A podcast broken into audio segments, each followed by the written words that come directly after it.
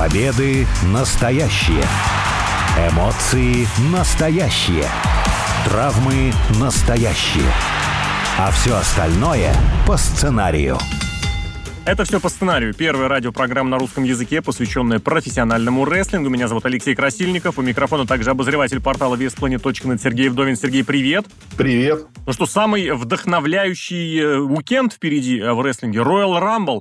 В субботу снова очередное большое шоу свое WWE проводит в субботу, то есть можно посмотреть тем, кто работает 5-2 спокойненько, после этого воскресенья как-то прийти в себя. Много, как обычно, ожиданий, много каких-то планов, идей, слухов, естественно, навалом. Я же предлагаю вспомнить такую вещь, как некоторые стереотипы, некоторые шаблоны. Сам в свое время как-то публиковал даже такие статьи серии «Типовой сценарий королевской битвы». Вот этот матч, в котором 30, а иногда 40, а иногда, по-моему, даже было больше человек, выходили через определенный промежуток времени на один э, ринг, и задачей было выкинуть всех оппонентов через третий канат. Много было всяких и правил, и эксплуатирования правил. И со временем, учитывая, что уже сколько, почти 30 с лишним лет этот матч проводится, какие-то уже набрались э, стереотипы, какие-то набрались моменты, которые уже наскучили, и видеть их прям не очень приятно. Есть что-нибудь такое, что ты прям для себя отмечаешь, потом бац, оно случилось, вот оно, наконец-то галочку можно проставить. Прям как в лото.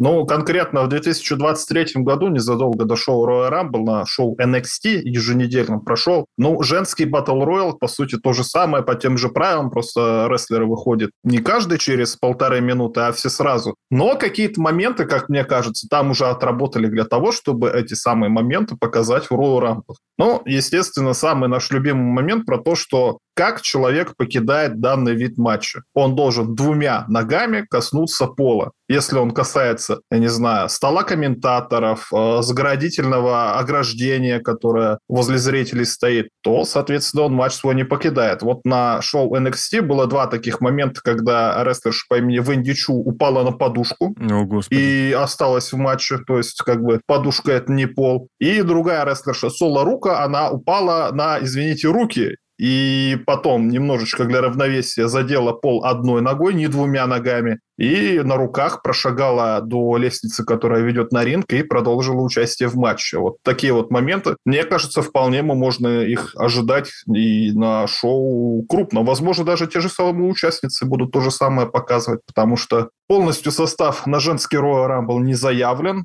рестлерши показали, что данные хитрые приемы они исполнить могут. Ну, упасть на подушку, конечно, много ума не надо, но, слушайте, упасть за ринг на руки и устоять на этих самых руках, а потом на руках пройти, не касаясь ногами пола, это надо уметь. Неоднократно нам подобные чудеса показывал Кофи Кингстон, но в прошлом году, когда Кофи Кингстон хотел очередной подобный трюк нам показать и всех нас в очередной раз удивить, у него не получилось, потому что все-таки он немножко соскользнул, задел обоими ногами пол и был, соответственно, из матча удален. И судьи даже смотрели повторы, да, действительно, он был удален, и Кофи Кингстон покинул матч, не знаю, возможно, он был бы победителем, но из-за того, что он решил такие трюки показать, судьба к нему повернулась спиной, и он не стал победителем Роя Рамбла. Вот такой, например, могу могу момент вспомнить. Ты, наверное, самый такой распространенный шаблон действительно упомянул о том, что вот есть правило, две ноги должны коснуться пола. Правила ввели середине 90-х, после того, как Шон Майклс, чуть не соскользнув с э, ринга, держась за канаты, одной ногой коснулся пола, и после этого сказали, а одной ногой можно. Что, конечно, после этого привело к огромному количеству злоупотребления вот этим самым элементом, потому что были и прыжки на руки к своим друзьям, партнерам, напарникам, а иногда, кстати, и врагам. Может быть, помнишь, как э, друзья, поклонники Адама Роуза ловили на руки кого угодно, кроме как самого Адама Роуза. Были и прыжки вот на те самые заграждения, которые находятся рядом рядом или на стол комментаторов. Кстати, вот кофе это и подвело буквально год назад.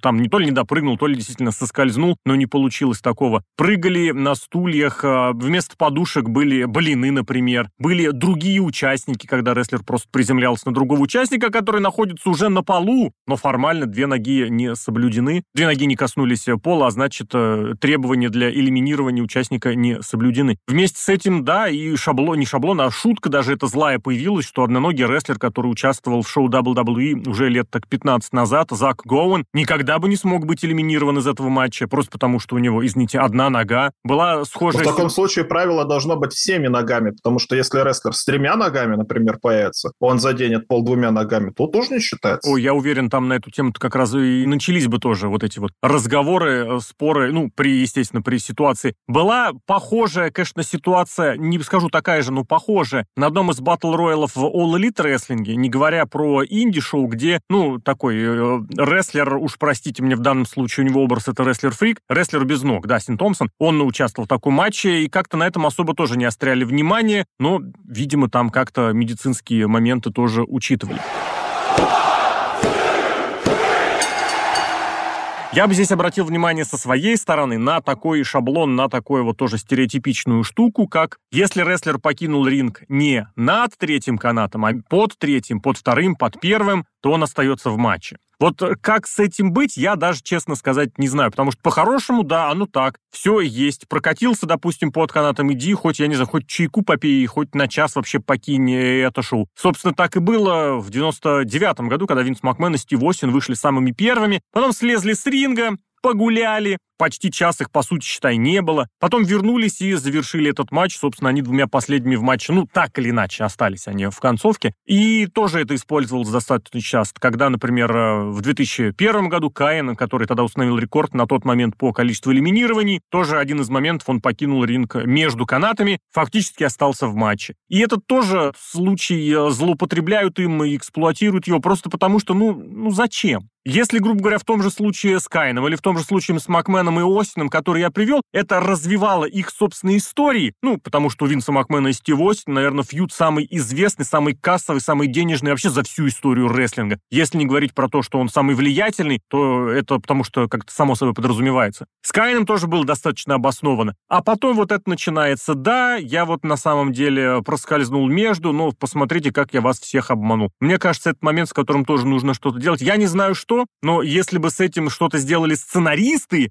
которые просто отказались бы от эксплуатации этого правила, мне кажется, уже было бы достаточно. Но я думаю, что-то подобное мы тоже можем вполне увидеть. Ну, совсем недавно, кстати, такой пример был, когда Эдж выиграл Royal Rumble, ну, два года назад, получается. Тоже он вышел под номером один. Физическая форма была у него, ну, прямо говоря, не лучше. Все-таки человек и с травмами выступал, и после большого перерыва профессиональный рестлинг вернулся. Ну, сложно бы ему было конкретно проводить этот матч на много минут. Понятно, что зачем ему в таком случае выходить под номером один, да. хотя он был изначально заявлен под номером два, но что это? А какая разница? Типа человек под номером один выиграл Royal Rumble или под номером два выиграл Royal Rumble. Они одинаковое количество времени провели. Но все равно, что типа под первым номером вышел и выиграл, это какой-то дополнительный статус статусности придает. Но так или иначе, да, вот каких-то рестлеров, которые не совсем рестлеры, например, Винс Макмен это привел. Тоже странно было видеть, чтобы Винс Макмен дрался 60 минут.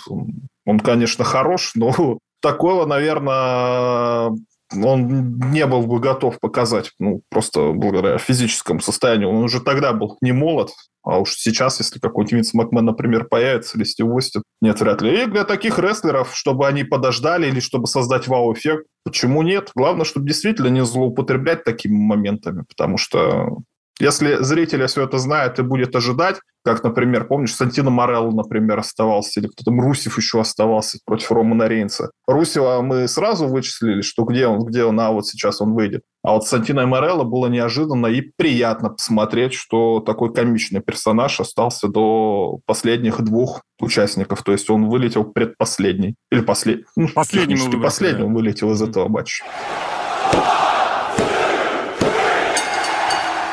Еще такой момент могу ставить, опять же, который мы видели на женском том самом Battle Royale в шоу NXT, когда у нас было два победителя. Вот уж с этим очень редко бывало в истории. Вообще, по-моему, один раз было Royal Rumble, это когда Лекс Люгер и кто там, Шон, Шон Майклс, по-моему, не помню. Брэд кто. Харт. А, Брэд Харт, да, прошу прощения одновременно выпали, уж не знаю, сюжетно, не сюжетно, как это все, но когда два победителя, и ты смотришь и не понимаешь, кто победить, ну, можно, конечно, как Ринс Макмен вылезти на ринг и сказать, все, заново весь mm-hmm. матч, выпускайте Криса Бенуа, все 30 человек заново начинают Royal Rumble. А с другой стороны, вот можно сюжетно к этому подойти. Сейчас, как никогда, очень интересно можно это разыграть, потому что у Романа Рейнса два мировых титула. Это да. По-хорошему надо проводить два мейн-эвента Рестлмании, раз он такой вот прям чемпион-чемпион. Соответственно, если будет у него два претендента на эти два титула, то почему бы не сделать так? И будет прецедент хороший, и будет неожиданный. Опять же, первый раз, ну ладно, не первый раз в истории, но в какой-то степени первый раз в истории, потому что два мировых титульных матча в один день, во второй день. Люди, которые выиграли Royal Rumble, их получили. Вот я бы с удовольствием на это посмотрел было бы прикольно. Мне кажется, я не знаю, это, конечно, не стереотипичная ситуация, это просто памятная. Но в этом плане все время можно вспомнить, что была некая такая традиция, я не знаю, или совпадение, что 10-й Рестлмании было два победителя Royal Rumble, и таким образом вроде как три человека претендовали на чемпионский титул. 10-я Рестлмания, кстати, тот самый случай с Бреттом Хартом и Лексом Люгером, там мини-турнир, можно сказать, устроили, кто как должен проводить. Кстати, два матча за чемпионство мира фактически там было. 20-я Рестлмания, просто трехсторонник был назначен за чемпионство. Один претендент на титул был сам по себе определен, другой как раз через Royal Rumble. 30-я Рестлмания, где тоже через мини-турнира три участника в мейн-эвент пробились. И вот, казалось бы, на 40-й тоже это можно было бы сделать, но как-то, ну, в принципе, может быть, и до него еще дело тоже дойдет до трехстороннего, потому что мы уже видели, трехсторонники достаточно охотно их проводили, и Рейнс, и Эдж с Дэниелом Брайаном совсем недавно это дело а организовали. Сколько, пару лет назад это прошло, то есть трехсторонникам в мейн-эвенте не удивить. Что еще здесь можно сказать из каких-то именно прям стереотипичных моментов? Я вот тебе тоже предложу порассуждать. Это незаявленные заранее участники. Это одна из фишечек, один из приколов, что ли, Royal Rumble, когда 30 участников, и ты знаешь, какими будут 27, допустим, там, не знаю, 26. И вот сидят люди, ждут, кто будет этими четырьмя. Это могут быть возвращенцы, это могут быть какие-нибудь дебютанты, это может быть кто-то просто неожиданный. Я вот совсем мог не ожидать увидеть. Это может быть, как в том же в четвертом годе, мы прям так охотно вспоминаем начало 2000-х в этом смысле, когда Эрнест Миллер Миллер, рестлер из WCW, который не выступал уже фактически года 4, вышел, потанцевал, его сразу же выбросили. Вот такие вот вещи, насколько важны, насколько нужны, или будьте добры, как в спорте, все-таки у нас, пусть и развлечения, но спортивные, заявился, участвуешь, не заявился, ну так извините. Ну, это моя любимая тема, это вообще манипулирование на психологическом уровне, потому что Royal Rumble — это 30, ну не 30, ладно, ну 20 9 дней рождения подряд. Вот у тебя в течение часа 29 раз случился день рождения, потому что идет обратный отсчет, ты уже ждешь, кто, ну какой тебе подарок сейчас подарят, ты уже открываешь вот эти вот подарки, тут бац, выходит твой любимый рестлер, и ты радуешься. Или, например, нелюбимый, какая-то у тебя другая реакция, то есть ты вот на эмоциональных качелях качаешься во время этого Роя Рамбла, и, соответственно, что-то постоянно происходит. И выход рестлера, особенно когда кто-то неожиданно выходит, или наоборот, кто-то ожиданный, и ты такой, ну ладно, еще можно полторы минуты подождать. Ага. Это всегда приятно. Это очень часто, вот, например, сейчас в видеоиграх используется система лутбоксов, или как коллекционные карточные игры, например, были. Всегда же приятнее посмотреть, вот потрясти пакетиком что-то внутри, ты не знаешь, открываешь, о, отвратительная карта, о, дубль, которая у меня уже была, которая мне уже не нужна. А вдруг карта, которая ты очень сильно хотел, попадется. И также в Royal Rumble. И так 29 раз подряд. Мне кажется, это как раз-таки за это Royal Rumble любишь. И поэтому это вот Новый год начинается не 31 декабря, а во время шоу Royal Rumble. Но в этом смысле есть ведь те, которых ты знаешь, кто там появится, да, условно говоря. Просто не знаешь порядок выхода.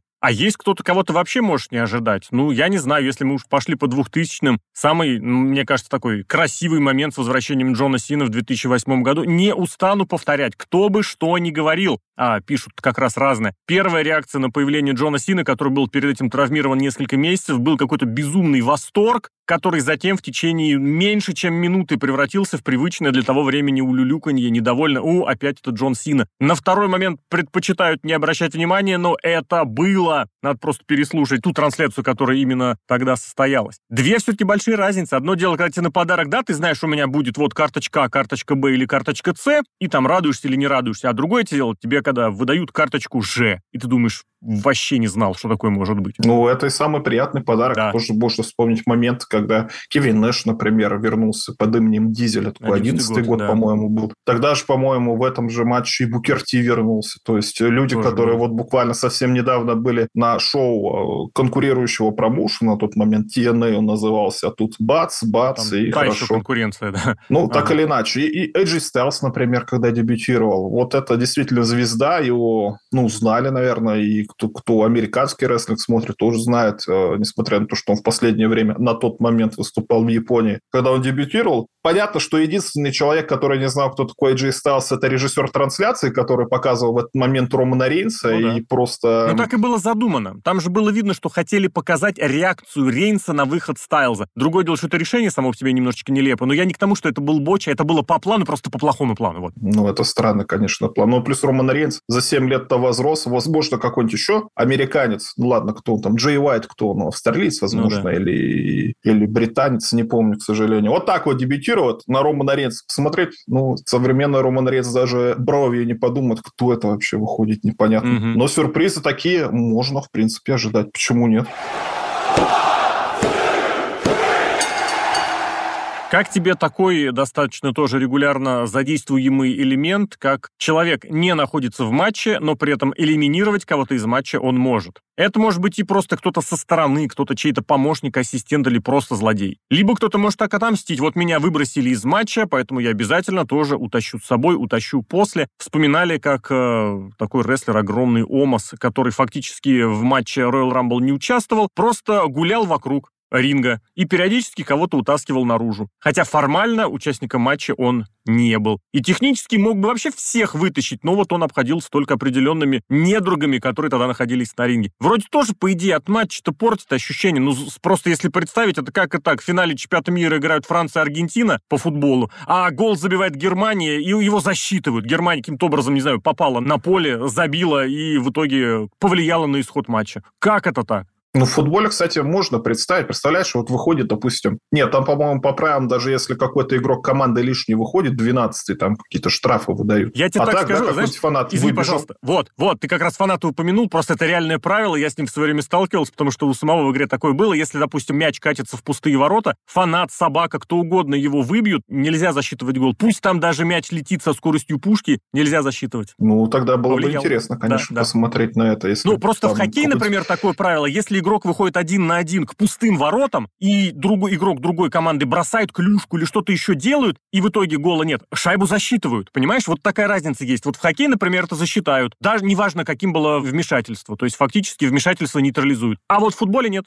В футболе что не произойдет, это все у нас, э, да, у нас все поэтому. Судья забьет гол в любые ворота, его должны засчитать. Но правила в рестлинге тоже такие, что проигрывает тот, кто коснулся двумя ногами пола. Неважно, кто может э, выбежать 100 человек, схватить и просто поставить его на пол ногами, да, да, ну, да, как да, бы, а что сделать? Ну, ты сам дурак, что 100 человек довел до такого состояния, что они выбежали на ринг и так поступили. Интересно было посмотреть действительно, если какой-нибудь фанат вообще не по сценарию выбежал бы и кого-нибудь толкнул или еще что-нибудь бы исполнил. Того же Кофи Кингстон, например, взял толкнул. Да, Может, даже случайно толкнул, толкнул да, да? Да, да? Как бы повели себя рефери на ринге и за рингом. На ринге, кстати, по-моему, во время Роя Рамбла судьи не находятся. Они, они рядом за рингом рядом фиксируют. Рингом, да. да, интересно было бы, как они поступили. Да, это стоит задуматься, и, возможно, это один из нереализованных моментов, которые еще нам предстоит только увидеть. И еще, кстати, момент, ты, ты мне напомнил о том, что Роу Рамбли же могут быть какие-то свои микросюжеты. это мое любимое, Я да. вспоминаю, когда, например, Брок Леснер выкидывал сколько он там, 13 человек угу. выкинул, вышел под номером один, и всех просто по одному выкидывал за ринг. Это было феноменально, это было да, интересно. Да, да. Будучи чемпионом, он сказал, я доминирующий чемпион, вы ничего мне не сделаете. Да, и это все показывал, пока кто там рикошет э, как-то исхитрился и дотерпел до того, что еще кто-то выйдет, а потом еще и вышел Дрю Макинтайр, и все-таки Брок Лестера за ринг-то отправил, но до этого все равно интересно. Хотя, казалось бы, ну вот он доминирующий чемпион, ну вот выходит кто, например, не знаю, Мисс, например, да, ну, понятно, что Мисс не выиграет никак. Зато прикольно, весело. Брок Лестер выкидывает Миза. А, получил, зараза. Весело. А с другой стороны, помнишь, выходил еще Шелтон Бенджамин О, Брок Леснер говорит, о, братюнь, Братюни, здорово, да. помнишь, мы с тобой 15 лет назад, или тогда на тот момент уже 20, 20. почти лет назад, занимались-то, а, команда у меня, да, давай, братан, и тоже его выкинул сразу же, как бы, братан, братан, ну, матч это матч. Потом еще кто-то вышел, у кого песня была крутая, Брок Леснер под нее танцевал, о, типа, прикольно, у тебя какая песня, да, давай тоже до свидания. Или, например, момент был, когда Сем Панк доминировал на ринге, когда он брал в руки микрофон, начинал зачитывать промо о том, как он весь правильно, а какие все вокруг него неправильно. Плюс ко всему, в матч легитимно заступили его напарники по группировке. Соответственно, на ринге находится единый юнит из трех человек, который будет выкидывать всех, кто придет. То есть какой-нибудь один человек нападет. Естественно, он трем ничего не сделает, если только тебя не зовут Джон Сина, естественно. Но вот такие вот моменты было посмотреть. А сейчас ну, в данном Royal Rumble, наверное, такое представить сложно, кто бы мог подобное исполнить. Но если бы только Роман Рейнс, то пойдет ли Роман Рейнс в Royal Rumble, да. сомневаюсь. Действительно, таких стереотипичных моментов очень много. Что-то обязательно будет в субботу. Чего-то, возможно, не будет. И очень хочется верить, что или придумают какой-нибудь новый момент, который прям зажгет и покажет этот матч э, по-новому. Потому что, я уверен, еще есть очень много моментов, которые можно добавить и оживить этот матч. Ну а главное, чтобы действительно сценаристы, продюсеры матча не злоупотребляли тем, что уже есть, чтобы уж совсем в дурость это не превращалось. Потому что вот ты сказал про подушку, я вспомнил про блины, вспомнил, как Пару лет назад, или кто, да, Наоми просто упала на спину, это не засчитали, как элиминирование, таким образом смотрели матч. В общем, хочется, чтобы это действительно был какой-то вот матч, который принесет больше удовольствия не только от персоны победителя, но и от того зрелища, которое будет представлено. А то, что вот действительно 29 дней рождения подряд, это очень хорошее сравнение. Royal Rumble ждем, будем смотреть, обязательно обсудим после. Алексей Красильников, Сергей Вдовин. Сергей, благодарю. Пока.